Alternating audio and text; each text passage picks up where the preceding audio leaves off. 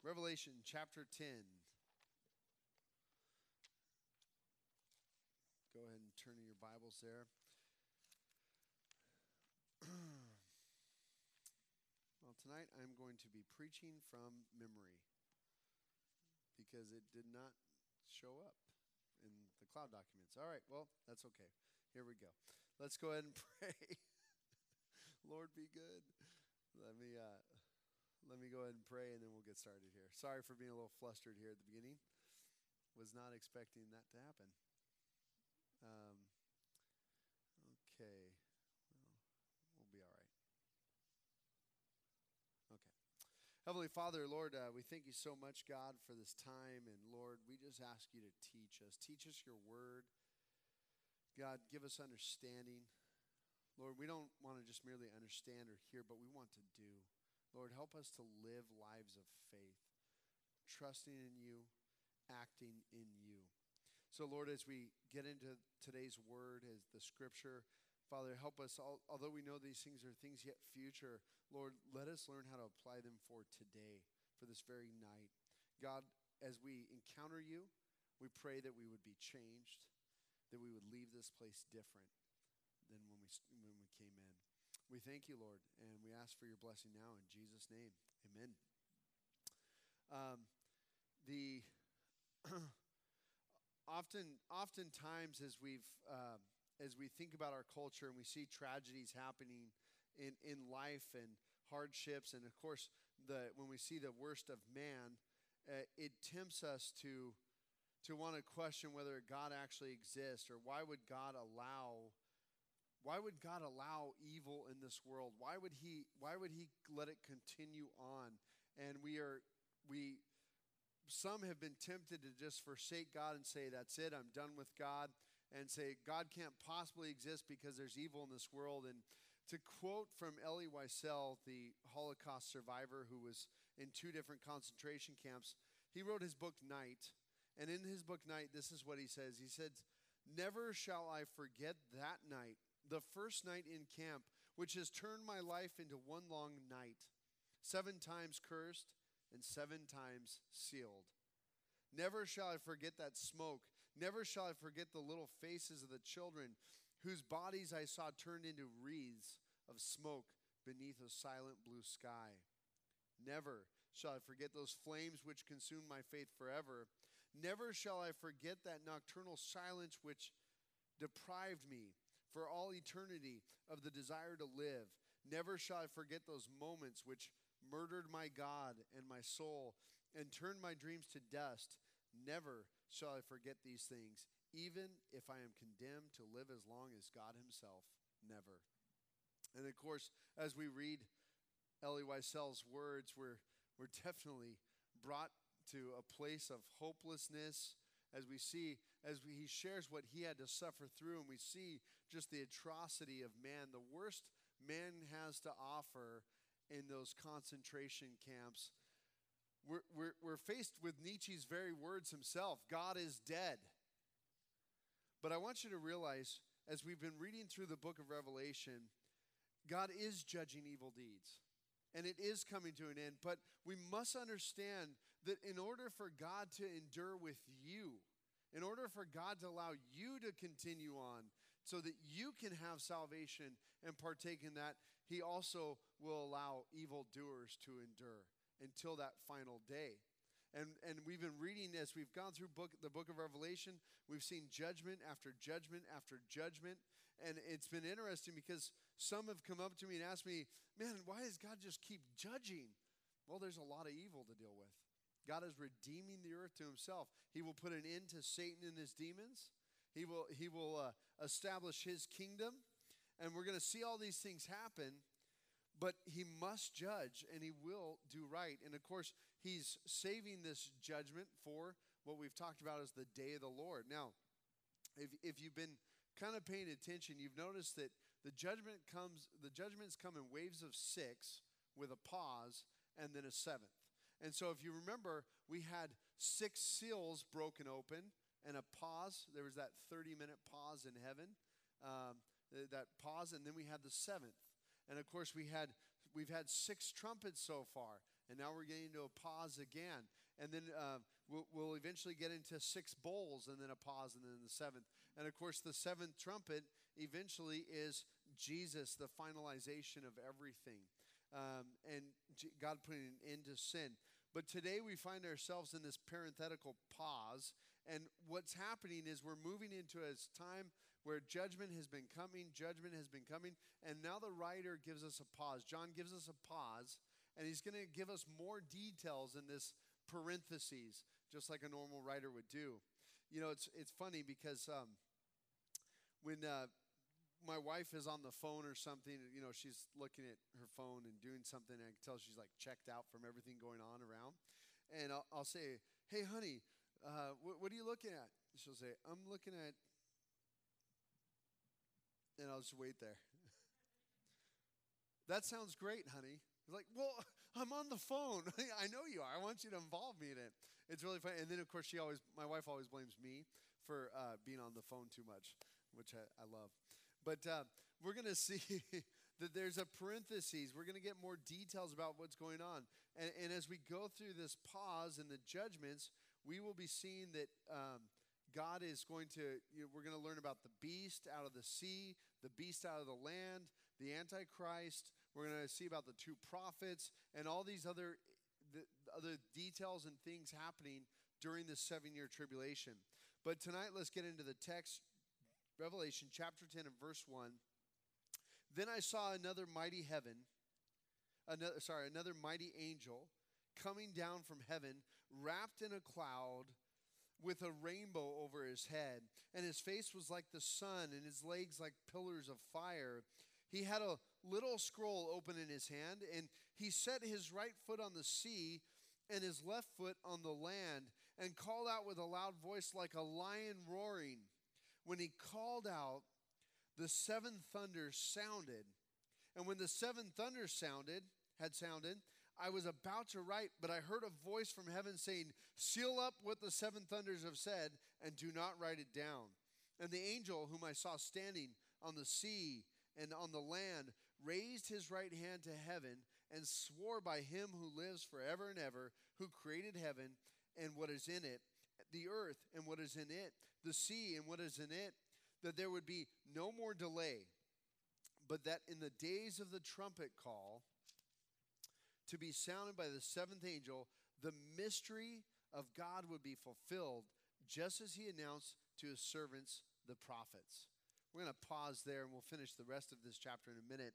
But let's first talk about this, this chapter here. We've got a giant angel and a really little scroll or a little book. Now, again, let's think in the first century terms, the way John thinks. That You don't have books, and so a scroll can be a, a biblos. Uh, it's, a, it's, it's just a small parchment or scroll uh, as opposed to a big scroll. And remember, in Revelation chapter 4 or 5, we had uh, the Lamb who was worthy and to open up the scroll, and we had this seven sealed scroll. And this was a big scroll. This, whatever was in this scroll, it was so important that John, at the thought of no one being able to open the scrolls, to break the seals and open the scroll, started weeping. And then, of course, Jesus appeared on the scene as the lamb who was slain, the lion of the tribe of Judah. And uh, he started breaking open the seals. And we've been dealing with those seals being broken open for the last, last chapters here. Well, now there's this new angel and a new scroll, a different scroll, a smaller scroll. And um, notice what it says about the angel. First of all, I saw another mighty angel. Now, the word angel, as we've looked at before, and we especially looked at this word when we were talking about the angels to the churches, the word angel can be messenger. It doesn't necessarily always mean a, a heavenly being, it can be a, a messenger, it can be also a, an angelic being, a heavenly being who serves God. We know that Hebrews tells us that angels are ministering spirits. Um, so we, we, we know that there's that aspect of an angel. But an angel can also in the Greek mean a, a messenger. Uh, we know that in the Old Testament, sometimes Jesus appeared in the Old Testament and it said an angel of the Lord. Now, don't confuse that that Jesus is a, a, a higher elevated angel. No, Jesus is God, but in Old Testament appearances, or what we call theophanies, we, we would have Jesus appear, and, and then and the way the Old Testament writers would put it is an angel of the Lord appeared. But then we would see the response to the angel, and it was often worship, or the angel would have some power or authority that that anyone other than God would not have. And so, so the question comes to who is this angel? Well, we see some character uh, attributes to this angel. First of all, um, as it's coming down from heaven, he's wrapped in a cloud with a rainbow over his face, his head. Now, it's interesting that we saw the throne of God encompassed by a rainbow earlier on. We saw, um, we see clouds often in reference to Jesus Christ, Jesus coming with the clouds, and it very possibly could be Jesus, this angel. But then again, it might not be. It might just be another angel, like Michael the archangel, or Gabriel, or uh, another angel that we read about in Scripture. But we do know this that he represents that covenant God, the one who made the covenant of the rainbow with Noah. That's who he represents. This is definitely a good guy. This is one of the angels that we that we want to know about. And and notice his face was like the sun, and, a, and his legs like pillars of fire. Remember Jesus in the very beginning of the book when John worshipped him. It said his face was radiant, and his legs were like burnished bronze. If we remember back to chapter one, and so it very well could be Jesus, but there are things that are a little different here. One, we don't see John worshiping. John's not worshiping here. Now, it it might just not be recalled, or maybe it wasn't as important to talk about that at this point in time. I, I don't know. Um, but we also see that this angel swears by him who lives forever and ever. So, so it seems like maybe this isn't Jesus. It could be, but, but it very well might be just another angel. But here's what we notice about this angel this angel has power. He's got a roar like a lion. And he sets his feet on both the foot and the, and the, the water. He's got one foot on the land and one foot on the water. And, and it's kind of interesting when you think about it. If I was claiming a new territory, step in both, they're both mine, right? I'm in both. I have authority over both the land and the sea. And I, I, definitely think this is a posture of authority and claiming. And he calls out, as he calls out, look at what happens, like a roaring lion, when he called out, the seven thunders sounded. And when the seven thunders had sounded, I was about to write, but, but I heard a voice from heaven saying, Seal up what the seven thunders have said and do not write it down. What did the seventh thunder say? You know, anytime someone says, Oh, I got to tell you something, oh, I probably shouldn't. What do we do? We go, What? Come on, tell me. You know, or if uh, if we're hearing a story and we never get to the end, it bothers us like crazy. I, I this always happens to me on airplane flights. Uh, I'm on an airplane flight and uh, watching a movie, and I either fall asleep before the end or the plane lands and everything gets shut off, and I'm like, ah, what happened? uh, you know, I never find out who pulled off the heist or, or you know, who was the bad guy, who is the good guy. I, I ended up getting lost, and, and it drives me nuts. And I'll go, okay, I got to watch this movie, got to watch this movie. And somehow I never get around to it. There's like three movies that I still don't know what the ending is to the movie. But it bothers us when we, we see something. And John says, I, I, I'm, these seven thunders spoke something, but I was told I can't write it down. So he doesn't. So we don't know. So if you have ever have a pastor, uh, a cult leader, whoever it is writing about the subject, here's what we know. We need to be content with what we do not know. Okay?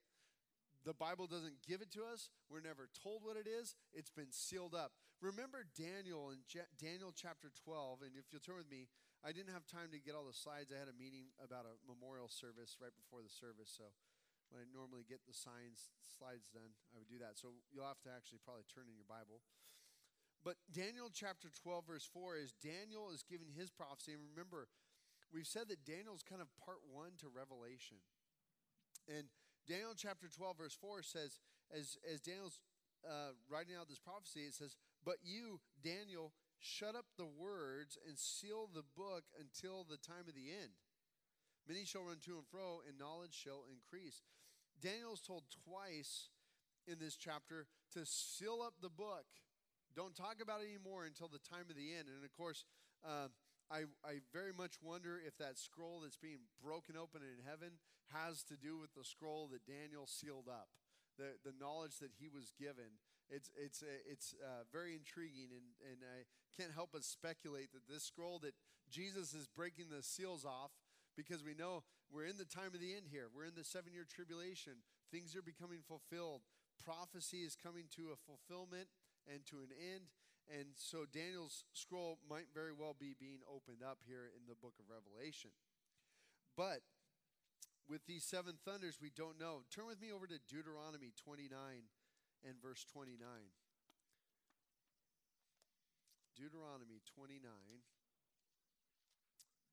and verse 29.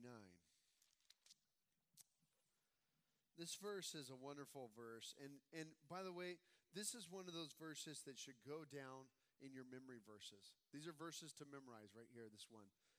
The secret things belong to the Lord our God, but the things that are revealed belong to us and our children forever, that we may do all the words of his law.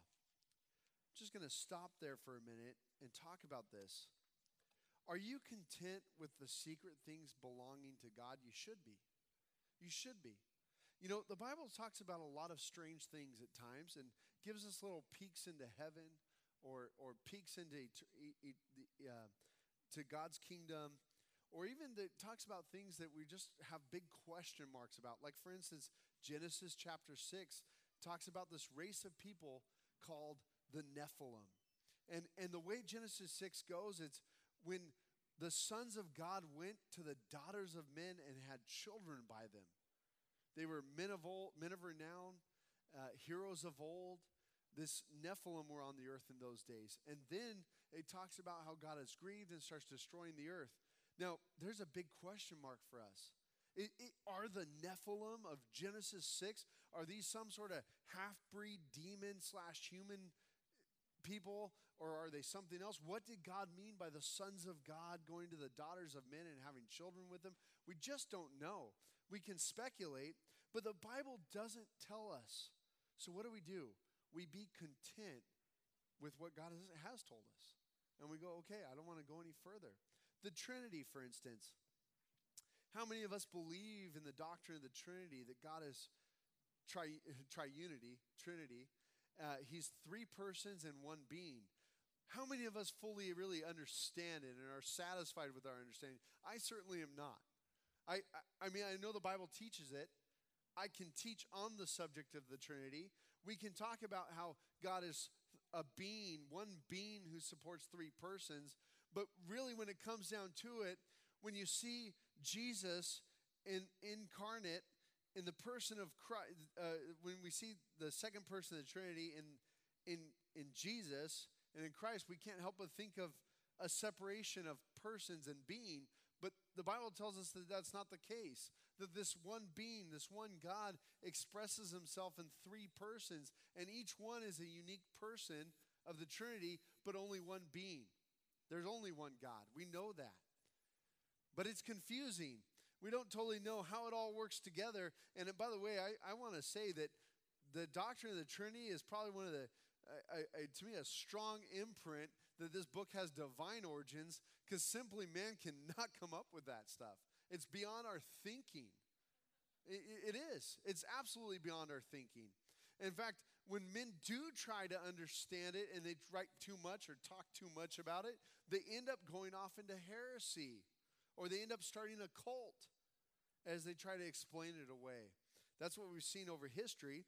And it's interesting because when you read the the different church councils and the different early church writers as they were trying to understand this doctrine, not create it, understand it, as they write on these things, it's a lot of we believe Jesus is this, we believe God is this, we believe the Holy Spirit is this. We know God is not separate persons, but one. We know Jesus is of the same nature as God. How this works, we do not know. They're content with what they do not know. We as Christians should not go beyond the secret things. We shouldn't start writing books or buying into books about demonology, oh, th- this spirit is the spirit of this, or that spirit's the spirit of this. Be aware of people who try to catch you with the hidden things of God. Don't buy into that stuff. Be, be cautious of people who say, Well, have you heard this? You know, we love. Uh, we love a, a good uh, a good conspiracy theory. it's intriguing to us. You know, what's the government doing next? You know, and we we we, we get so intrigued by those things, or someone who can unfold some mystery that we do not know. Be careful because this is what cults and false teachers prey on. Don't go with it. If the Bible doesn't speak it, they don't know it. Okay? And if someone says, Well, I've got this by special revelation from the Lord, run away. Run away from it. Because this is our special revelation. Okay? So, do, going on with Deuteronomy, it says that the secret things belong to the Lord our God, but listen, but the things that are revealed, what's revealed? This word, God's law, God's precepts, God's righteousness, God's salvation has been revealed to us through Jesus Christ in these last days, as the author of Hebrews says. Um, what's, what, but the things that are revealed belong to us and to our children forever, that we may do all the words of the law. These things are revealed to you and to me that we can do them. Not that we just say, well, I want some more secret things. You know, I want to think, talk about secret things that have no actual application in my life, whatever. What, what about Moses or Michael the archangel arguing, disputing with Satan over the body of Moses? What about that? Let's talk about that in Jude. Well, that has no application for you and me, really, other than the way Jude applies it and says, hey, even when Michael the archangel was doing this, he did not bring a slanderous accusation against Satan, but he said, The Lord rebuke you in Jude chapter 1, in case you're not familiar with the passage.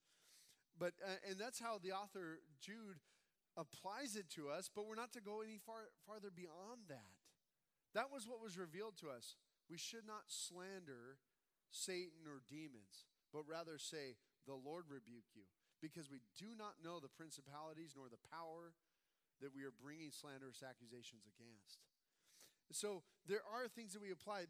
these things that God does reveal to us, He does so so that we can honor Him and follow him and worship him. So many Christians talk about being a Christian, but they don't know their word at all. They're not students of the word. They're not even looking to the things that have been revealed to them so that they can obey them. We're going to talk about this more in just a few minutes. So I'm going to go ahead and move on to the next part of this passage. So John is told to seal up what the seven thunders have said, so we're just going to have to be content saying, we have no idea what the seven thunders are. But he goes on to say this And the angel whom I saw standing on the sea and on the land raised his right hand to heaven and swore by him who lives forever and ever, who created heaven and what is in it, the earth and what is in it, the sea and what is in it, in it that there would be no more delay. Well, this might be a place where you you part company with me or the Bible. You know, um, the Bible clearly says that creation is a special revelation of God. This passage alone really rules out uh, theistic evolution. Theistic evolution, and, and, by the way, many of our politicians today they'll hold to this when they're when they're kind of their feet are put to the fire. This is how they answer: Are you a Christian? Yeah, I'm a Christian. Well, what about evolution? Oh yeah, yeah, I believe in evolution. I believe God started evolution. I, Newt Gingrich, he, he was one who who was a, a is a big theistic evolutionist. Listen, the Bible says that, that God, creation happened by a special creation. That God created, look at heaven and what is in it, earth and what is in it, the sea and what is in it. God has created all these things. Each to his type. I was talking to my daughter Elise, who's 12. She's in seventh grade, and they had somebody come and talk um, to their class about evolution and creation, and they were going through it. And um, she, I said, uh, well, what, what's something you learned? She said, well, Dad, what came first, the chicken or the egg? And I, I was like, uh, well, I'm, I'm going to say the chicken. She said, you're wrong. Two chickens. Very good, honey. I'm glad, I'm glad you were listening. so you guys had the same expression at first that I had. Wait a minute, what are they teaching you there? you know?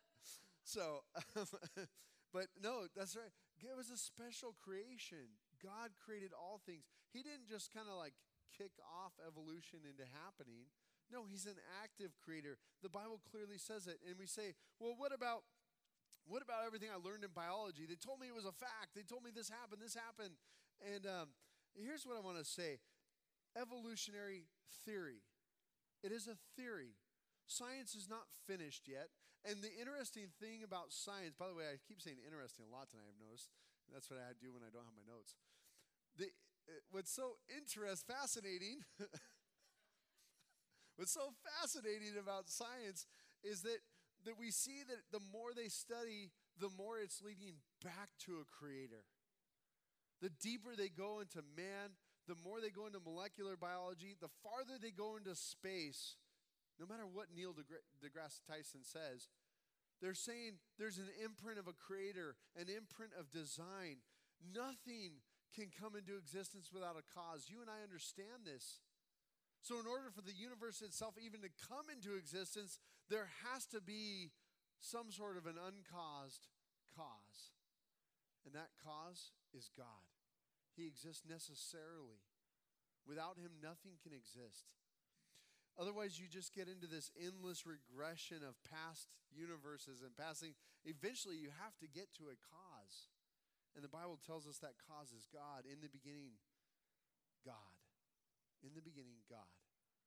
And, and we need to understand that God created all things, and by him, all things are made. Nothing is made without him. It starts with God. So we, we see here that there's a special creation.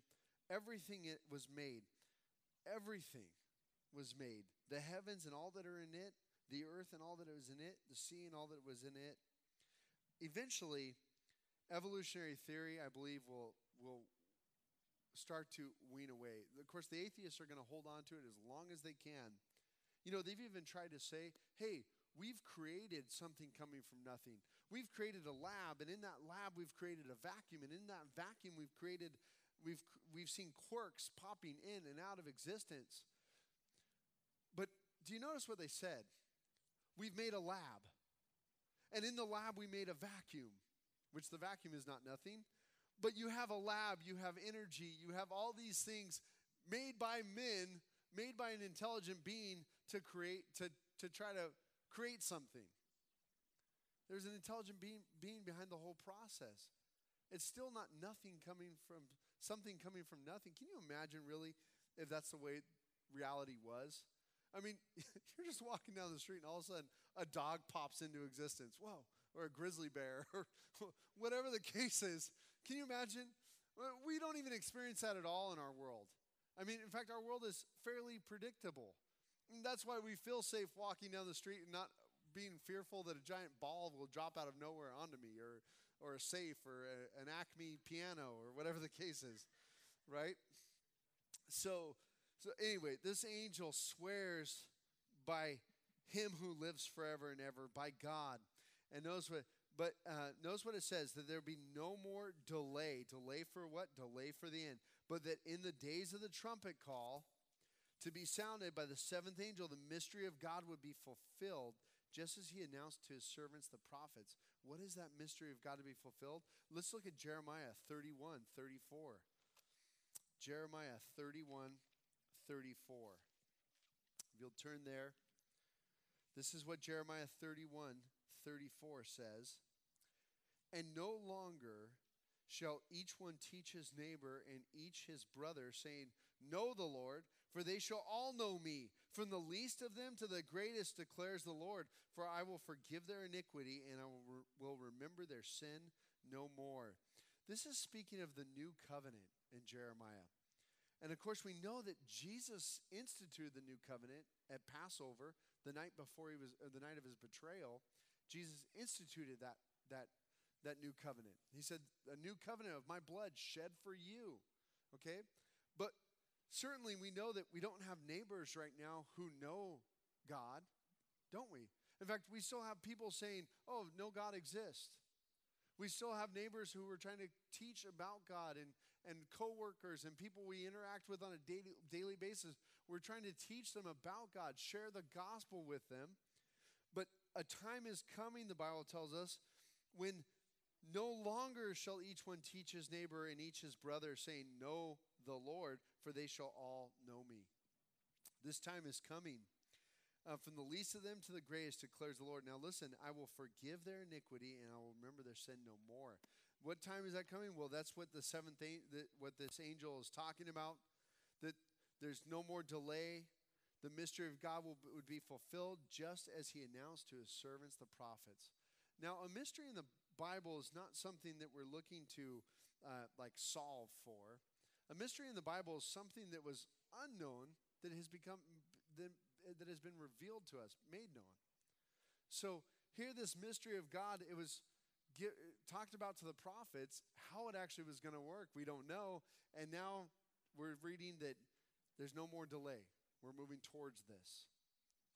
Then the voice that I heard from heaven spoke to me again, saying, verse, uh, sorry, Revelation chapter 10, verse 8. Then the voice that I heard from heaven spoke to me again, saying, Go, take the scroll that is open in the hand of the angel who is standing on the sea and on the land. So I went to the angel and told him to give me the little scroll. And he said to me, Take and eat it. It will make your stomach bitter, but in your mouth it will be sweet as honey. And I took the little scroll from the hand of the angel and ate it. It was sweet as honey in my mouth, but when I had eaten it, my stomach was made bitter. And I was told, you must again prophesy about many peoples and nations and languages and kings. So John here is told by a voice from he heard from heaven saying, "Go take the scroll." So he goes up to the angel who's standing on the sea and the land. I mean, the imagery here is so awesome. uh, the, the, this apocalyptic literature, the style is just like so cool. And, and as our imaginations go wild with it, you know, we're thinking about just going up to this titan, you know, this giant being, this angel, and you know, we're not we're not talking to some wimpy angel who's like a precious moments little angel, you know, all gentle. We're, we're seeing John go before this massive, terrifying, awesome angel saying, "Can I have the scroll? Give me the scroll." So John takes the scroll and he's told to eat it. It's a strange thing. But you know, it's not that strange. Turn with me over to Ezekiel. Let's go to Ezekiel for a minute. Ezekiel's told something very similar. In fact, most many of the prophets are told something similar to this. Ezekiel chapter 2 first. We'll go to chapter 2. Oh, passed up chapter 2. You guys are learning your Old Testaments. Ezekiel chapter 2. And let's, let's first look at um, verse 9 trying to do this, make sure I do this from memory. Yeah. Verse 9 says this And when I looked, behold, a hand was stretched out to me, and behold, a scroll of a book was in it.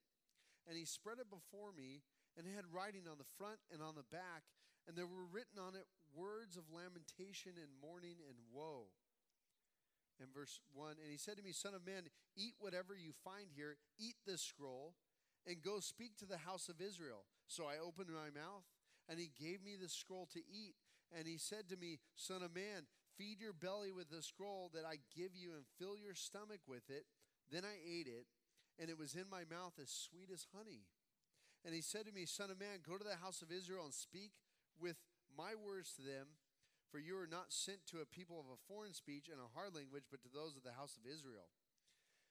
And uh, we, can, we can stop there.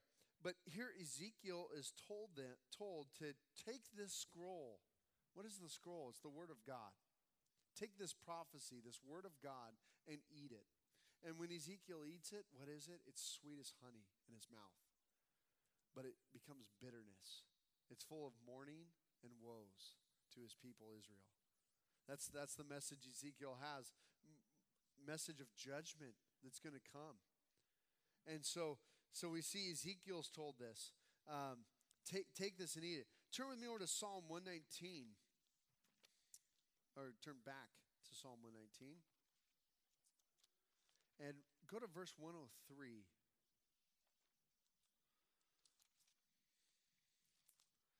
I'm, uh, I went to Psalm 103. Psalm 119 and verse 103.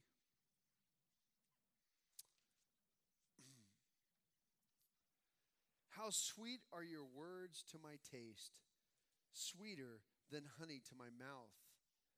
Through your precepts I get understanding, therefore I hate every false way. Psalm 119 is a psalm of rejoicing of God's word. It's a wonderful psalm, and, and the more you read it, the more just rejoicing you're going to have as you have God's word. It's a wonderful psalm, and, and it's the, the longest psalm. What he says is, Your words, God, are sweet to my taste, sweeter than honey to my mouth. Honey is so sweet.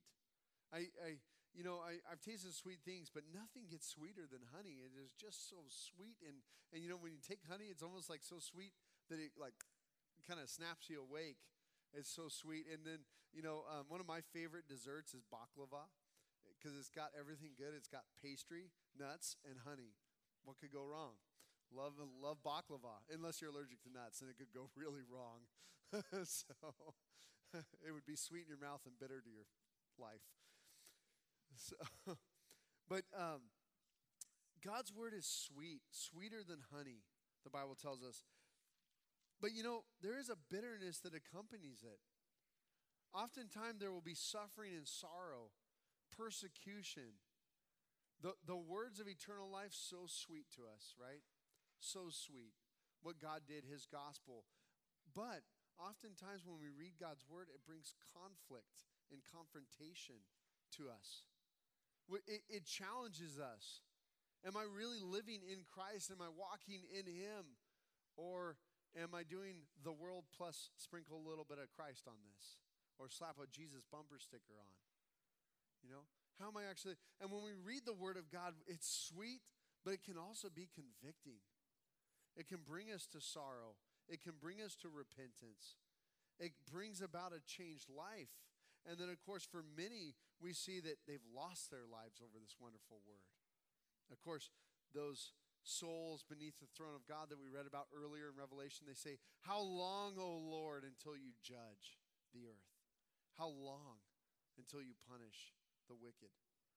That's what they're saying. God's word is sweet, but it can bring bitterness. And of course, here, John's got more to prophesy. And, and of course, we know that the bitterness doesn't last, but there is turmoil happening, sometimes internally and sometimes external circumstances.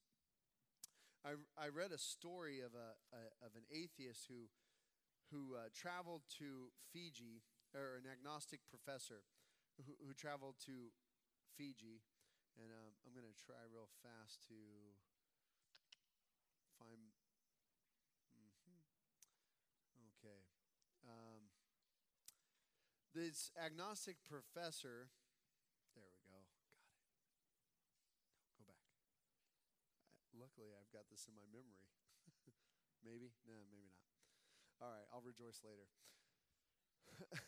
so this this agnostic professor traveled to Fiji and he's talking with a, a tribe, and he's actually telling them how sorry he was for, for people imposing the, the Christians coming, these missionaries, and imposing their, their values on them and how it destroyed them. And, um, and the, the elder man in the tribe says, um, Do you see that rock there? Yeah. That's where we would bash people's heads in. Do, do you see the fire pit over there, that's where we would cook them and eat them. It was upon receiving God's word that we no longer do this. I can I can think of no no better thing than than uh, that agnostic professor must have been like. Okay, I guess I'm actually kind of glad that he didn't. I read this by uh, Pollock. He, this is what he says: As I walked the streets of Suva, the capital of the Fiji Islands, I reflected that a short century before, heathen horrors had reigned. I saw the islanders, formerly cruel cannibals, well disposed, happy and prosperous. Life and property were safe. The gospel had brought civility to their island. The gospel brought people to say, hey, it's not right for me to go bash in my neighbor's head and steal from them anymore. That's not a right way to live. It's interesting how, as we move into a post Christian culture, and we're, we're, we're, we're riding on the, the knowledge of Christianity and all the blessings and the mercy that comes with Christianity, and we're saying, we don't need God. All we're going to do is go back. It's just going to be a backward step. Christianity brings about civil order. This is what um, Thomas Huxley, a declared agnostic professor, said. He said, I have always been strongly in favor of secular education without theology. But I must confess that I have been no less seriously perplexed to know by what practical measures the religious feeling, which is the essential basis of moral conduct, is to be kept up in the utterly chaotic state of opinion on these matters without the use of the Bible. What Huxley is saying is that I've always been a fan of us getting rid of the Bible and doing education without it. But the problem is, how can we maintain our morality? We're just going to plunge into chaos without God's word. God's word's important. Are you willing to eat it to make it a part of you. It'll be sweet as honey to your lips as you receive it. Trust me, it'll be sweet. It's the words of life, it's that living water. It may bring some bitterness in your life. It may bring turmoil in your workplace, turmoil in your home. It may bring turmoil to your culture. Trust me, it's not easy being a Christian. Today, if you say that you're a Christian, you're automatically billed as uh, a bigot, one who hates. Um, you're a gun owner, whatever, whatever terrible things they can say about you. but uh, you may not be the most popular person, and it may bring bitterness in your life, but in the end, you realize that you are serving the King of Kings. You have an eternal glory to, to wait for, and God will do that. And of course, Paul said that looking at the present circumstances and the current sufferings, they don't even compare to that hope of glory we have in Christ Jesus. There's not even a comparison.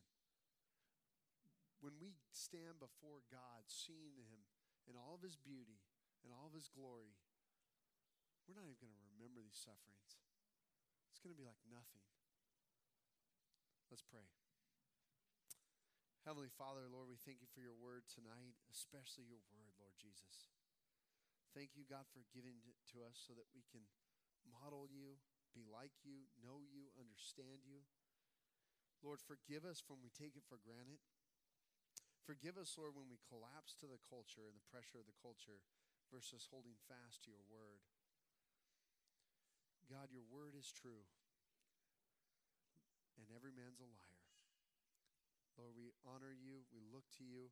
Forgive us for any sinful act or way in our life. And Lord, help us to follow you with every breath. We pray this in Jesus' name. Amen.